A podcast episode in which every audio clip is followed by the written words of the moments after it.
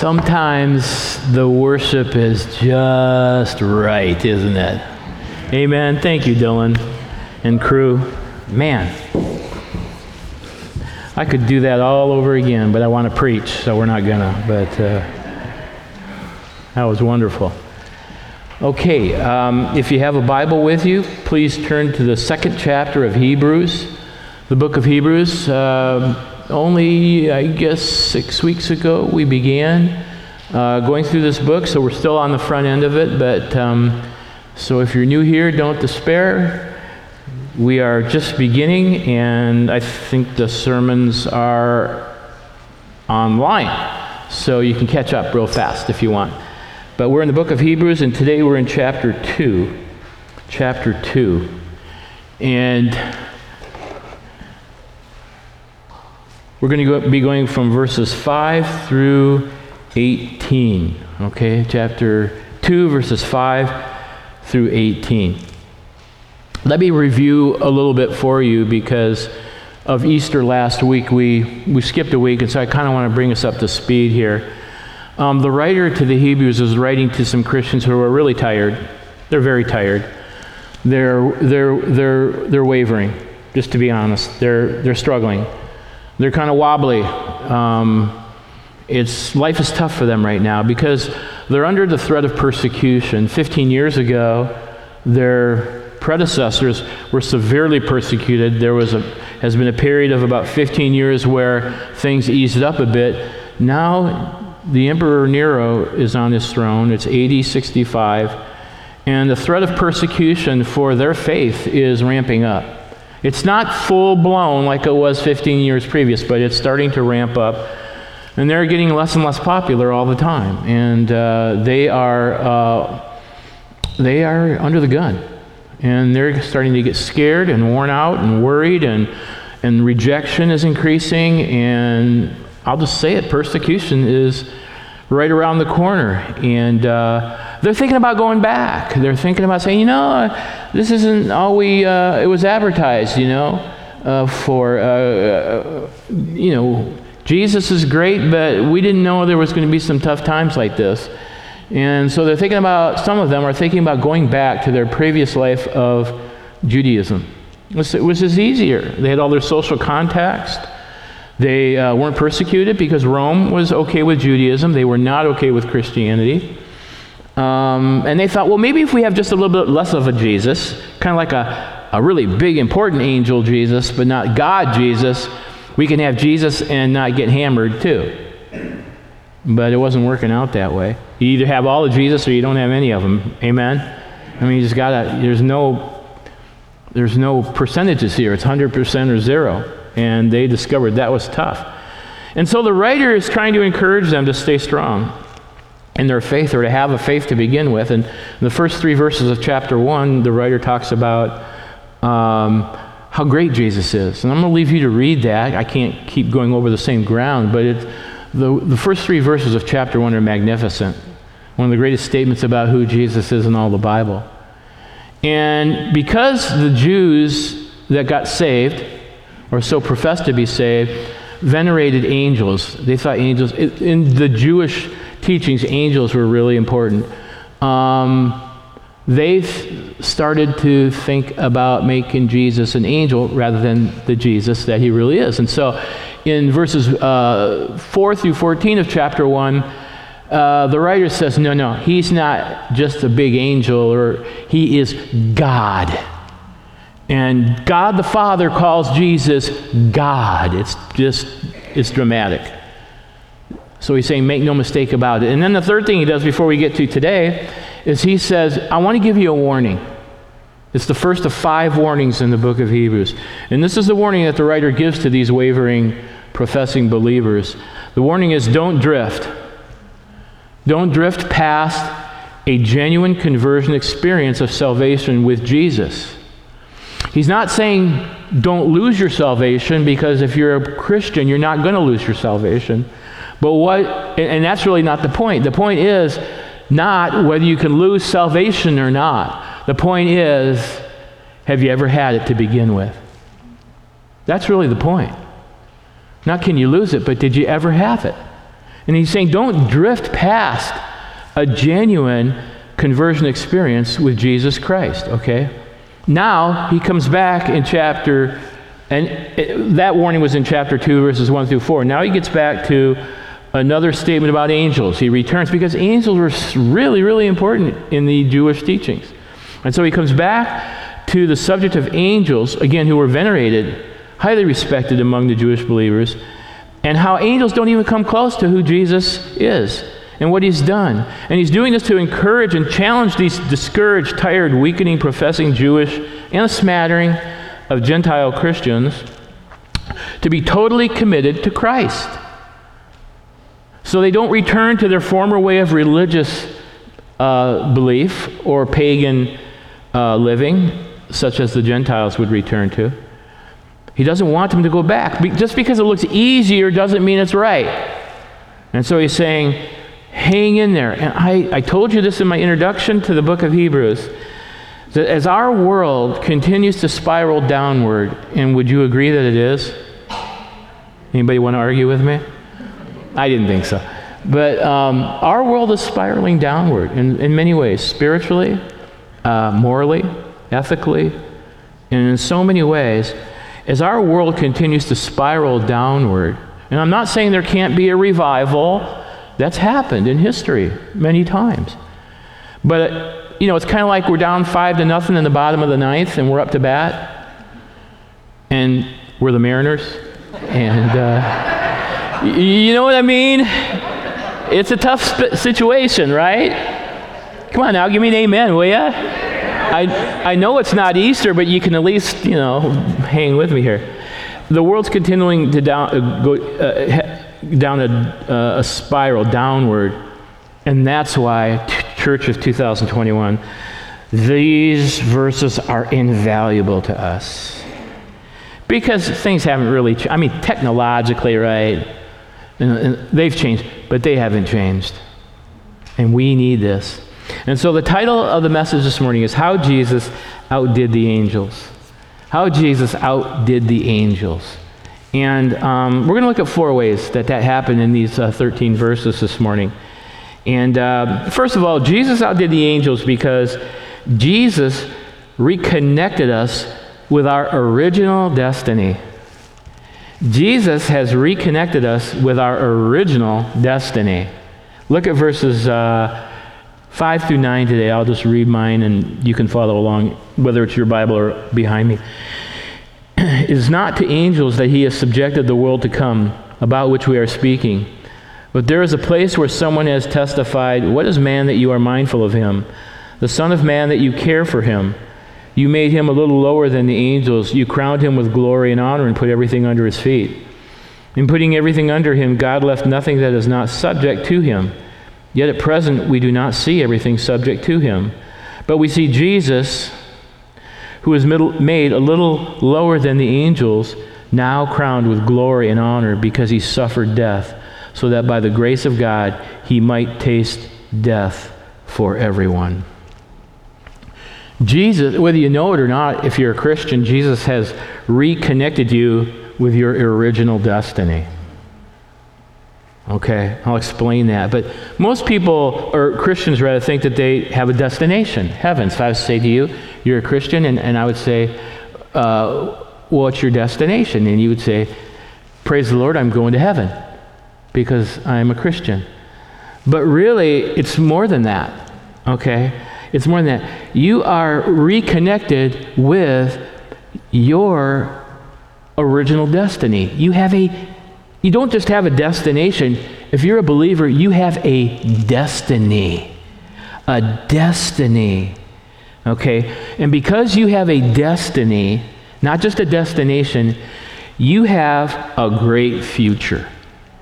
And I think that's really, a, for me, it, I am thrilled to say that this morning because um, things look a little bit bleak here on this earth right now.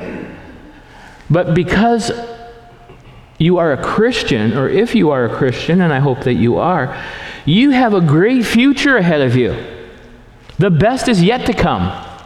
There's nothing that you can do or have here that can even compare with your destiny. Okay? You have everything to look forward to. Okay? You can be optimistic even in a world like today. And in verse 5, it's really clear while it's true that Jesus alone is sovereign over the inhabited world to come, and that's what that word means, and on into eternity, and thus it's infinitely superior to angels, what angels can provide for us. The following verses teach us about the ultimate destiny of the Christian, and that it is Jesus has reconnected us with God's original intent for us. I want you to think about that. God had an original intent for Adam and Eve. It got interrupted by the fall, but through what Christ did, it, we got reconnected to that. And again, that's something angels could never do for us. Let's go further on in these verses. Speaking through the Psalm 8, the writer refers to the original destiny of and purpose for mankind. God intended man, not angels, to rule over the earth. I was expecting a little bit more response to that, but uh, isn't that awesome? God's original intention, our original destiny, was to rule over the earth. Okay? Adam and Eve. They started it, and we we got, we're going to be a part of that. And now we are because of Christ. But I'll, I'll get into that here in a moment. And although man is described as a little lower than the angels because we're physical and earthbound, and angels are spiritual and from heaven and come to earth to serve man, everything, it says here, was put under man's feet, and nothing was not subject to him. We don't study the pre fall Genesis enough. But God created two faultless, beautiful uh, people called Adam and Eve with no sin who were geniuses. A lot of people don't think about that. Oh, they just sat there in the garden eating fruit. No, they were geniuses. They subdivided all the animals and plants and life into categories. They, they were intellectually beyond what we can even imagine. That was God's intention for them to, to rule the earth. In fact, I'll read that to you out of Genesis chapter 1 in verse 26. Then God said, Let us make mankind in our image and in our likeness, so that they may rule over the fish in the sea and the birds in the sky, over the livestock and all the wild animals, and over all the creatures that move along the ground. So God created mankind in his own image. In the image of God, he created them. And male and female, he created them. God blessed them and said to them, Be fruitful and increase in number. Fill the earth and subdue it. Rule it. Subdue it. Rule over the fish of the sea and the birds in the sky and over everything, every living creature that moves along the ground. And then God said, I give you every seed bearing plant on the face of the whole earth and every tree that has fruit and seed, with seed in it. And they will be yours for food. And to all the beasts of the earth and all the birds in the sky and to all the creatures that move along the ground. Everything that has breath of li- the breath of life in it, I give every green plant for food. And it was so. And God saw that all he made had made, and it was very good. And there was evening and there was morning the sixth day.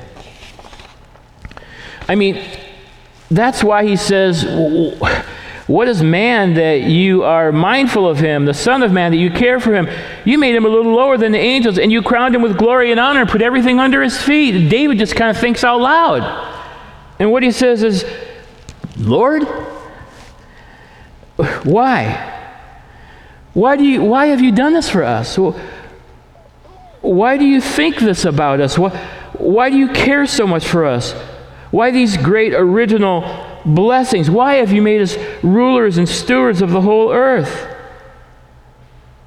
And that ultimately refers to the great future promises and privileges of glory, honor, purity, and innocence and rulership for Christians.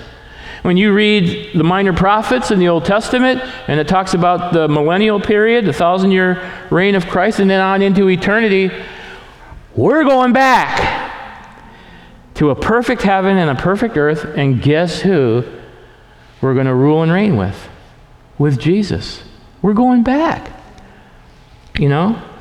Right now, we can barely keep weeds out of our, our lawn, right? or garden or whatever. We can barely get the dog to do what we say to do. But we're going back to a place during the millennial period and on into eternity to rule and reign with Christ as he intended for our first parents. Pretty exciting. Okay? But something bad happened. And I think you probably know what it is, but I'll, I'll mention anyway. It says there in verse 8, the end of verse 8, yet at the present we do not see everything subject to him. Man fell.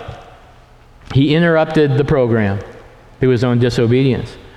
Uh, Genesis chapter 2, verse 16 and 17. And the Lord commanded the man, You are free to eat from any tree in the garden, but you must not eat of the tree of the knowledge of good and evil, for when you eat from it, you will certainly die. And that's exactly what happened.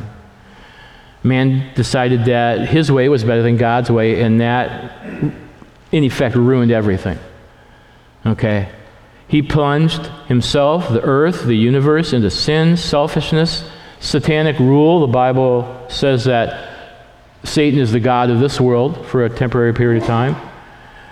It plunged an- humankind, the animal kingdom, and in the environment into chaos and destruction. It brought the spiritual and physical uh, makeup of human beings into destruction and weakness and death. I was, I was, as a pastor, and I've been, made a lot of hospital calls over the years, and I walk through those halls and I see people in all manner of disrepair, whatever you want, word you want to use. I've been in children's many times when I've seen these little children with no hair, right? Walking down the hallway with their. Is there any nurses here? What's that thing they walk down the hallway with? Uh, IV. And I think this isn't normal. This isn't what God had planned. And it's not. But sin brought it into existence. Uh, man's choice did it. But a day is coming when the dominion and destiny we lost, we're going to get it back again. And it's going to be a perfect earth and a perfect heaven. And guess who is going to rule and reign over that? You and me. It's hard to imagine, isn't it? I mean, it's just, it's so, so incredible. Um, that's our destiny. That's God's original intention. Ruined by sin, but now the recovery process has just started. If you look at verse 9. But we see Jesus, who was made a little lower than the angels, now crowned with glory and honor. So he was crucified, buried, and he rose from the dead. Okay, and he now has given us resurrection life so we're raised from the dead spiritually, and all that follows is our new resurrection body and the recreation of the earth and of heaven by Jesus for us to rule over. It's pretty exciting. And all that, although that original purpose was lost in the fall, we're getting it back.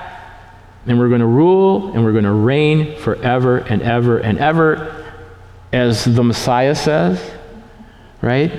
My wife loves to listen to the Messiah during Christmas time, and I just, I don't, I just, I think the words that stick out to me are forever and ever and ever and ever and ever, and I like hearing that because that's where I'm going to be with Jesus on a, on a recreated earth, starting with the millennial kingdom, and then full recreation eventually, and we're going to be ruling and reigning with Christ. Now, I've got a couple verses for you here in a minute. They're going to blow your mind, but I'm going to make you wait about a minute and a half for them. Jesus Christ, in his perfect humanity, came as the second Adam. He was perfect. He went to the cross, took all our infractions of God's holy character and law upon his perfect body, paid the price for our sin, was buried in a tomb for three days. The third day, he broke death's power and rose from the dead. And then, out of his incredible grace, picked you and me to be resurrected with him through the Holy Spirit. And all that we're waiting for is the final hurrah. And we're going to uh, get our eternal destiny, not just a destination. Don't think of it just that way. Oh, going to heaven, going to sit there, bunches of people. You're, you're going to your destiny where your, your potential will be completely fulfilled as a person where the things that you want to do will be so you and so fulfilling that words can't express it. Okay? And that process has just started. Now, I want to go to those couple verses. One's in Revelation 3:21 and one's in Revelation 5. So I'm going to go to chapter 3 and verse 21. And I, you know, if I'm not making these up, check your Bible, okay? I mean, because they're so out out Anyway, go to ch- chapter 3, verse 21. To him who overcomes, says Jesus, I will give the right to sit with me on my what, class? On my what? Throne. Did you know you're going to sit on Christ's throne with him? Well, Debbie and I were talking about this. Spatially, I don't get that because there's going to be a lot of us, you know. It's going to have to be a big throne. I don't get all the time, and because we'll be outside the time. And I don't get how big the throne has to be. All I know is it says that. Okay? to him who overcomes, I will give the right to sit with me on my throne. Gee, I thought it was a great thing to get box seats to the Mariner game a few years ago. Yeah. We'll be on the throne uh, uh, with Jesus. Just as I overcame and sat down with my Father on his throne. And now go up to chapter 5, same book. This is, this is almost as good. Well, I guess it is as good. Chapter 5, verse um, 9. And they sang a new song You are worthy to take the scroll and to open its seals, because you were slain, and with your blood you purchased men for God from every tribe and language and people and nation. And here it is. You have made them to be a kingdom and priests to serve our God, and they will reign on the earth. They will, they, I, you know, I'll put it in the personal. You will reign on the earth. See, me? Yeah, you and me. We will reign on the earth. In fact, Paul says we'll even judge angels. Again, those things are not things I can fully explain, but we will reign, if we are a Christian, we will reign on the earth. That's our destiny. Okay? The best is yet to come. What a bright future we have. You know, we shouldn't, I know it's tempting. It's tempting, you guys, to walk around on earth going, woe is me. Right? It is. And I, I do. I, I got to be honest with you. I'm not always on the mountaintop. You know, sometimes, you know, I'm down in the valley because of what you see around you happening, right? You go to work in it, you go to school in it, you you travel in it and you see what, what's, what's happening, but you don't have to do that. You don't have to go, oh, woe is me, oh, you know, uh, because you have a bright future. And it's coming soon. Are you excited this morning? Well, I'll work on you. I'll work on you. Um, Jesus has started to remove the curse of sin and death and hell already because we, we're, we're born again. And we have the resurrected life of Christ in us. So the, the switch has been pulled, and now we're moving towards our destiny once again. Okay? What a gift. What a gift. How blessed is our future. How awesome is our destiny. And um, it's very practical, too. I'll, when I conclude the message, uh, I'll, I'll share that with you, too. So Jesus outdid the angels by reconnecting us with our destiny. But Jesus also outdid the angels, the wobbling, weary, wavering, weakening, uh, professing believers back in, in AD 65, and for those of us who are just getting a little tired, for us too. Okay, he, he, uh, he has reconnected us with our destiny, Jesus has, by raising himself, raising us up with himself spiritually. That's the beginning point. And we'll get our resurrection bodies soon. But secondly, uh, Jesus outdid the angels by making us part of God's family. By making us part of God's family. And we kind of we kind of trivialize this. Oh, I'm one of the king's kids. Oh boy. And I'm like, okay, you know, it's more than that. I mean, it is, but it's so much more. Sometimes familiarity breeds contempt, as the old saying goes. We get so familiar with it, it's, it's not, well, we're going to get really, really excited about this here. Let's look at verses 10 through 13. In bringing many sons to glory, it was fitting that God, for whom and through whom everything exists, should make the author of their salvation perfect through suffering. Both the one who makes men holy and those who are made holy, and that's you, by the way made holy are of the same family. Now, these are staggering words. These are, this is, these are staggering. Staggering words. So Jesus is not ashamed to call them brothers. He says, I de- will declare your name to my brothers. In the presence of the congregation, I will sing your praises. And again, I will put my trust in him. And again, he says, Here am I, and the children God has given me. Now, in verse 10, it says, It was fitting. Back to verse 10 here. It was fitting, in other words, um, consistent with God's character. It's, it's, it's, it's, it's consistent with God, with His love and His grace and His righteousness and holiness and mercy, with His character. It's consistent that He brought many sons to glory. Verse 10. And if we were to take the time to do it, what we would find is that we're already glorified. Now, I'm going to challenge you to go to some scriptures because I honestly don't have just, just the, the, the amount of time to do it. But in Romans chapter 8, 29 and 30, it says, You have been glorified. You have been glorified. It's already done in the eyes of God. Okay? And what does it mean to be brought to glory? Um, well, you can't even though we've studied 1 Corinthians 15 and Revelation at the end of the book where it talks about heaven and so on, in other places too, we can't really say fully this side of heaven, but we do know that at the very least, in our glorified state, um, we'll have glorious, uh, permanent, all powerful, well, not all powerful, but glorious, permanent, powerful resurre- uh, new resurrection bodies. Just, they'll be like Jesus' body, we're told in 1 John 3 3. We'll be like him because we will see him just as he is. But well, there'll be no sickness or infirmities or death. Um, we'll be serving him and reigning with him forever and ever and ever. And I, I'm just so glad that I'm going there. How about you? I, sometimes I just sit there looking out the window and going, Wow, I'm going. I'm going. I'm going. Thank you. God, thanks. Thank you. I'm going. I'm going there. And in verse 10, it goes on, it says that he made the author of their salvation perfect through suffering.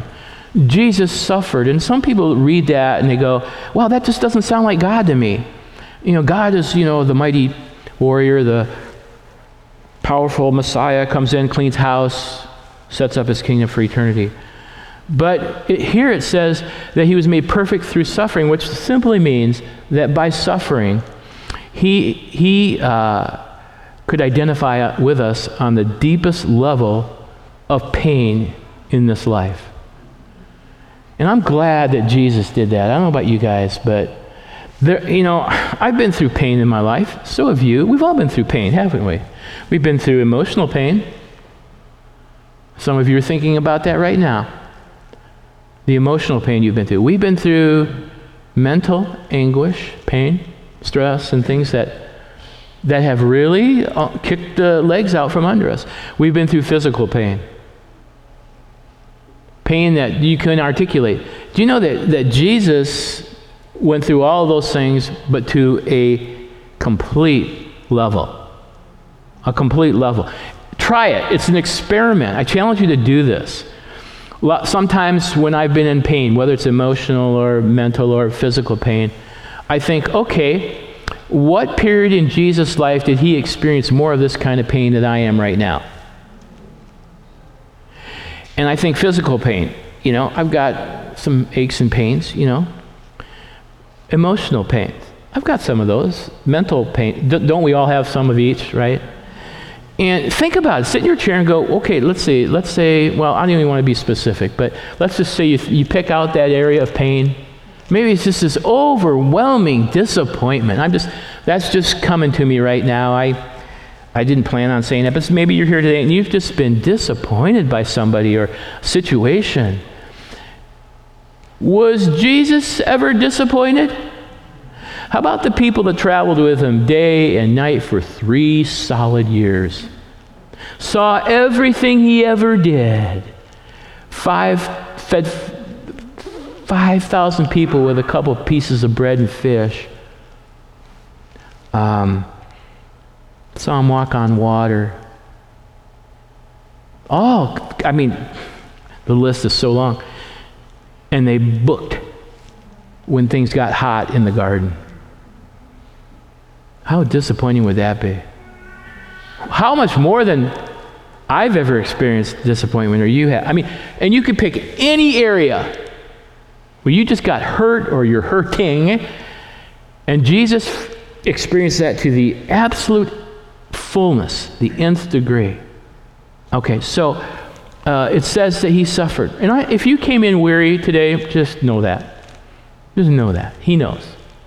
He gets it. Okay. But then it says in verses 11 through 13. Did I read those already? I did not? Oh, I better read them. In bringing many sons to glory, it was fitting that God, for whom and through whom everything exists, should make the author of their salvation perfect through suffering. Now we go on. But the one who makes men holy and those who are made holy. Oh, I did read these. Some of you just lied to me. You wanted to hear them again, didn't you? Oh, I'll read it again. And those who are made holy are of the same family. So Jesus is not ashamed to call them brothers. He says, I will declare your name to my brothers in the presence of the congregation. I will sing your praises.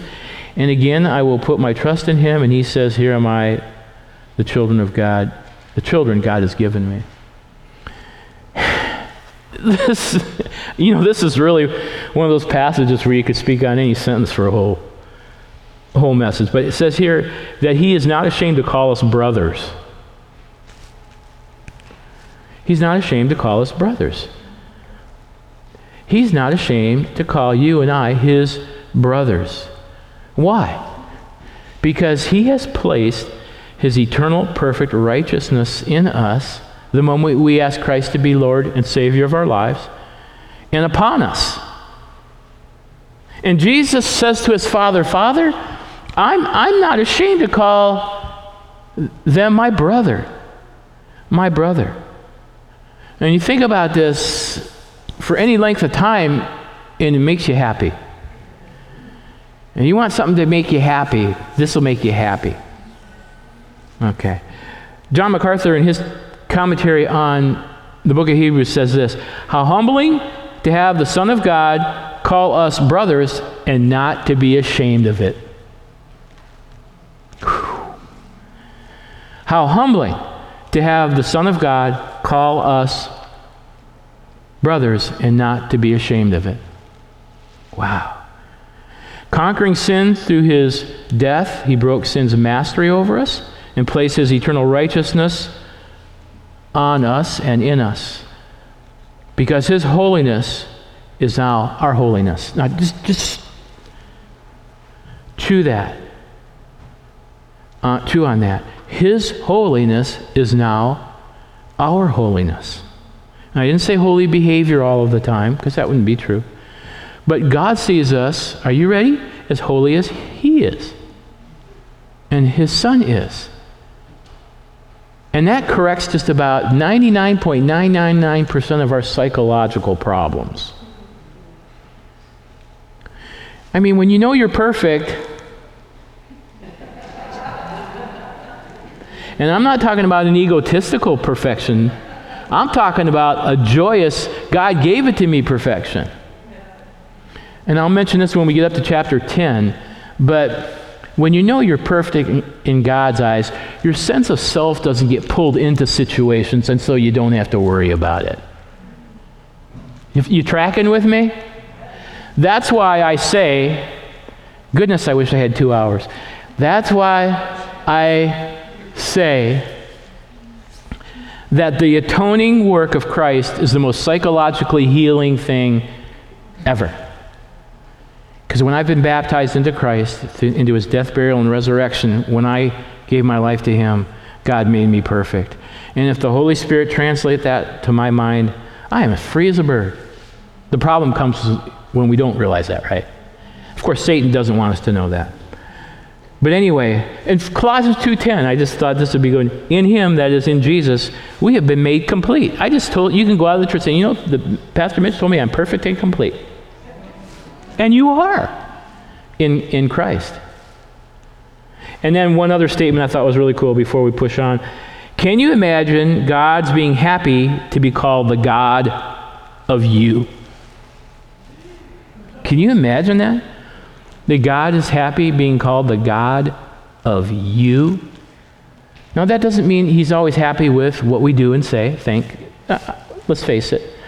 But in, in his eyes, he's happy being the God of you because you are in Christ. And God loves Christ. And God loves you because he sees you in Christ all the time. 24 7. I don't know how many minutes and seconds are in one, cal- uh, one day, but every single second of it, God sees you in Christ. And it'll never change. Okay? And he's not ashamed. I think this is just so crazy. He's not ashamed to call us his brothers. Brothers.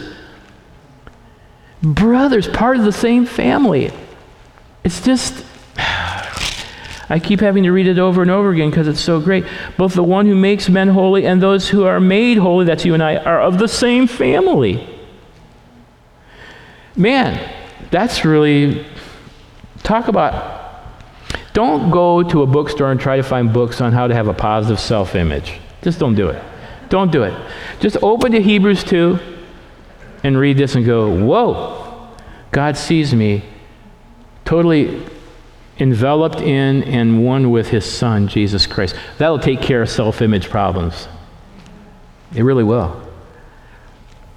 It's interesting, though, that it took the death, burial, and resurrection of Jesus to accomplish that. Ought we not to be thankful? Would you think about that when we take the Lord's Supper here in a few minutes, please? It's interesting, too, that, that when, you t- when, when you and I think about what Jesus called people before the cross, burial, and resurrection, and what he calls them after, it's really kind of cool. Jesus never called people his brothers before the crucifixion, burial, and resurrection. Never. He called them sheep, Oh, you unbelieving generation. Uh, what else did he call them before the um, cross, burial, and resurrection? Uh, people, you know, disciples, just lots of different. But afterwards, Mary comes to the tomb after Jesus is raised. And what's, what does Jesus tell Mary? Go tell my brothers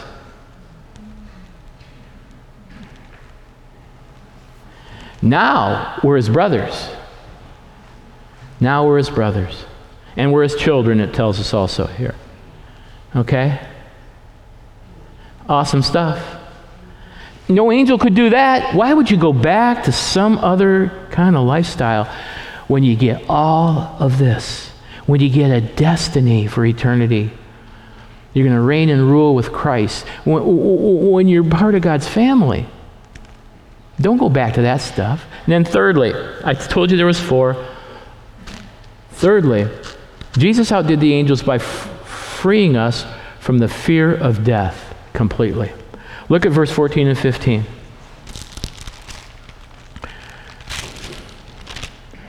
Since the children have flesh and blood, he too shared in their humanity so that by his death he might destroy him who holds the power of death, that is, the devil and free those who all their lives were held in slavery by their fear of death. You know, fear, the fear of death is high on the list of uh, surveys or, or what do they call them, uh, polls uh, for people. Fear of death is right up there. I looked at two. One was number 12, the 12th highest fear, and the other one was number two. The second, the second rated highest fear in among humankind is the fear of death. You want to know what number one is? Huh? Public speaking is up there. Huh? Okay. You know, the number one, I'll, I'll share it to you. The number one fear is having to sit through a long sermon on Sunday morning. that is the highest rated fear. I actually don't know what number one is. It might be heights, it might be small spaces, spiders, I don't know, but but fear of death because it's the unknown. It's the other side. It's the mystery of death. And Jesus solved that problem in a way that no angel could do that. No angel could could solve the fear of death. Jesus shared in our humanity. He, he took part in our humanity. He took hold of our humanness, flesh. Not sin, but humanness. And then he died, he was buried, he rose, and then he added to us his divine nature. 2 Peter chapter 1.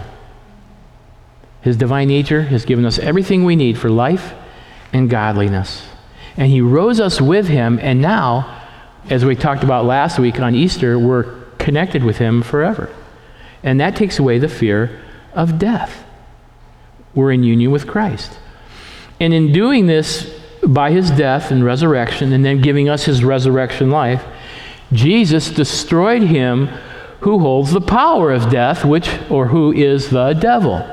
And you might be saying, well, isn't that God's domain? Isn't God the God of life and death? Well, Satan's power is not over the, the power over life and death, which only God has, but, oh, but the fear of death. Satan uses the fear of death as a weapon.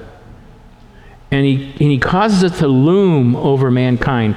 Job 12 23 says that death is the king of terrors.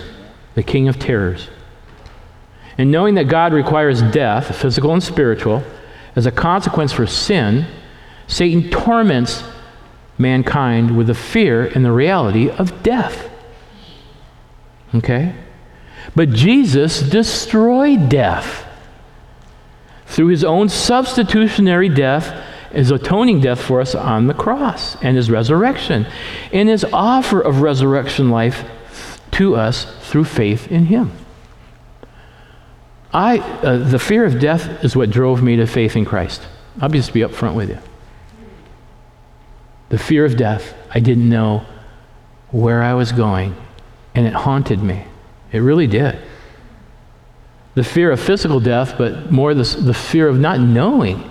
That, that haunted me. And fortunately, there was a Christian family down the block who was, had a son my age, and we were best friends. And slowly, over a period of 11 years, they shared Christ with me. And I finally said, You know, this is, I'm not going to pass this up. I need to know.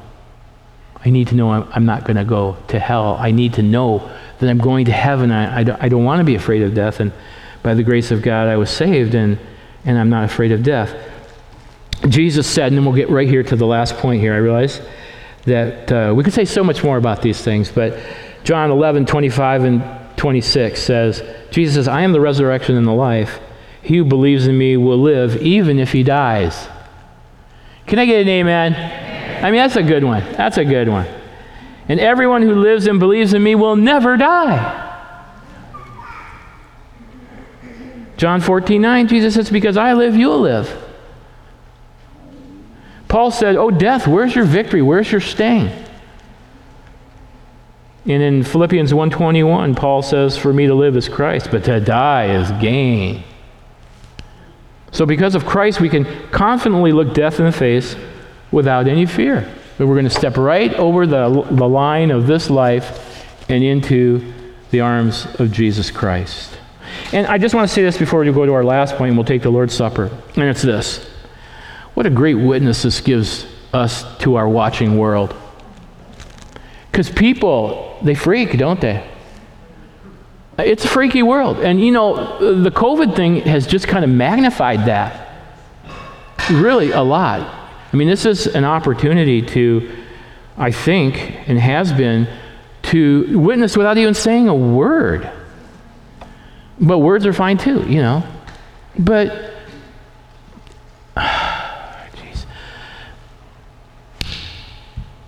Do you notice how devious people have been to get the vaccine at times? Sneaking their relatives in here, doing the elitist trip on people, unethical ways of keeping safe. Why? Because they're terrified of death. Now, that's not, I mean, you want to take a vaccine? Let's take a vaccine. If you don't, don't. We're not going to argue that point in this church. Amen? Amen? We will not stigmatize each other. That is sin. Am I right? Yes. All right. Thank you. Thank you for that. No, seriously, thank you. That's why I love this church. But um, people panic. They're terrified of death. And we don't have to be. Thank God that we don't have to be. What a joy. What a joy. And what a witness to a watching world. Okay, finally.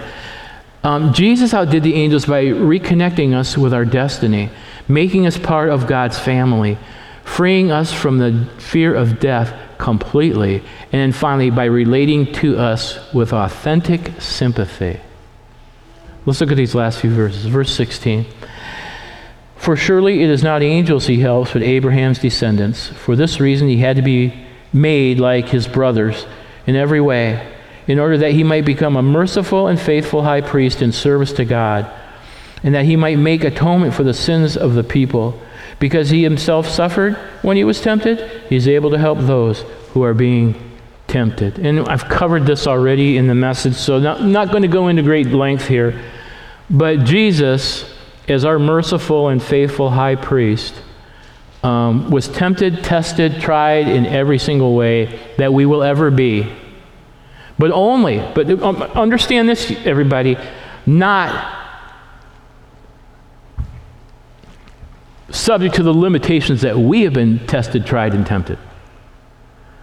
We have not been tempted, tried, or tested in any way, shape, or form to the degree that our Lord has.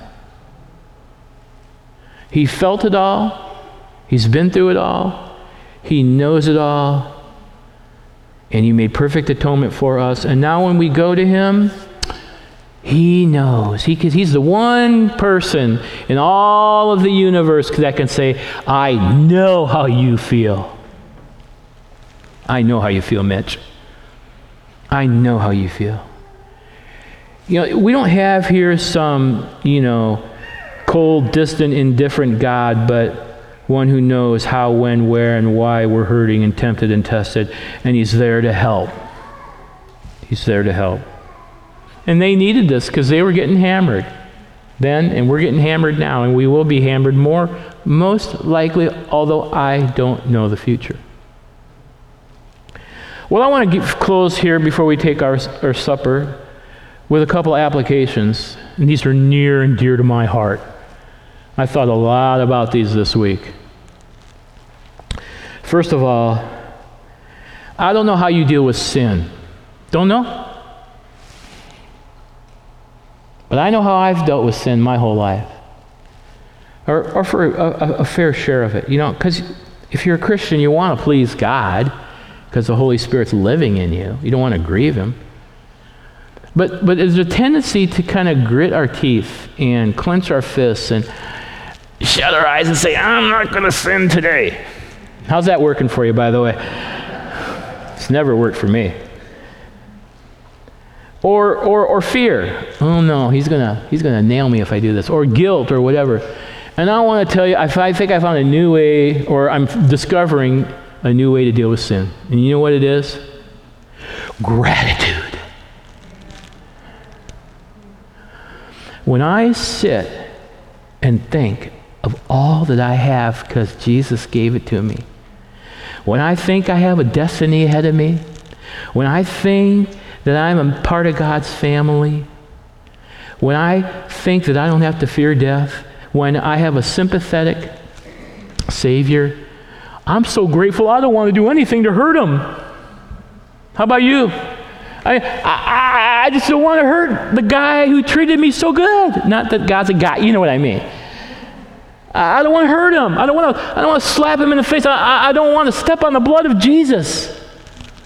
And I find in that uh, more of a power than just self discipline. You know what I mean? So just walk with him out of because you're grateful. Amen? I mean, I don't know if I'm off track here, but I'm not, okay? Uh, the second thing here is number two nothing's better than Jesus. Those guys back then were thinking about bagging it.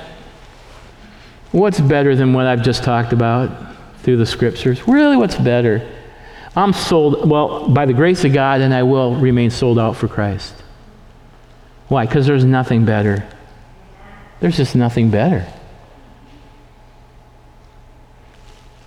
I look around this world and I see what people are investing their lives in. And a lot of it is legitimate, properly contextualized, but I just don't think there's anything better than Jesus. And then, third, I just want to encourage you with this last one here before we take our, our supper. The best is yet to come, and it's coming soon. Your destiny is coming soon. And you're going to reign. You say, well, I don't know about that. Well, go to Revelation 3.21 and chapter 5, verse 9 and 10. And so many other places. You're going to reign. And it doesn't matter what the world thinks of you. It doesn't matter if people reject you, whether it's your family or friends or workmates or schoolmates or teammates or na- doesn't ma- neighbors. It doesn't matter. You have the best to come. And it's going to be awesome. And it's going to be soon. Do you have a great future ahead of you? I hope so. It's, it's really very simple. Surrendering your, life to the lordship and leadership and rulership and control of Jesus Christ. Receiving Him as the atoning sacrifice for your sins. And committing your life to Him until He returns so you go to be with Him first. That's how you have a great future. Let's pray together. Heavenly Father, we are so blessed to be Christians. It's hard to believe what we have. It's so much better than what an angel or a fancy preacher or or something in the world has to offer us. It's just better. And we thank you so much, Father, for providing this for us. We love you for that. And we really want to honor you because we're so grateful. Help us to shine to a world that's just freaked about death. We don't have to be because of your grace. Thank you for being sympathetic and having felt everything we've felt. We love you for that. In Jesus' name, all God's people said, Amen. Okay, here's what this message wants me to do this message wants me to take the Lord's Supper. I want to express my gratitude in a tangible way as we close today. I really, really do. Don't you? I mean, this is, this is a way we can do this, okay? To take the Lord's Supper, to say thank you for dying for me on the cross and rising again and giving me the freedom of fear from death. I'm so grateful, Lord, that you've done this for me. And I'm going to go out of here just stoked because of your love for me on the cross.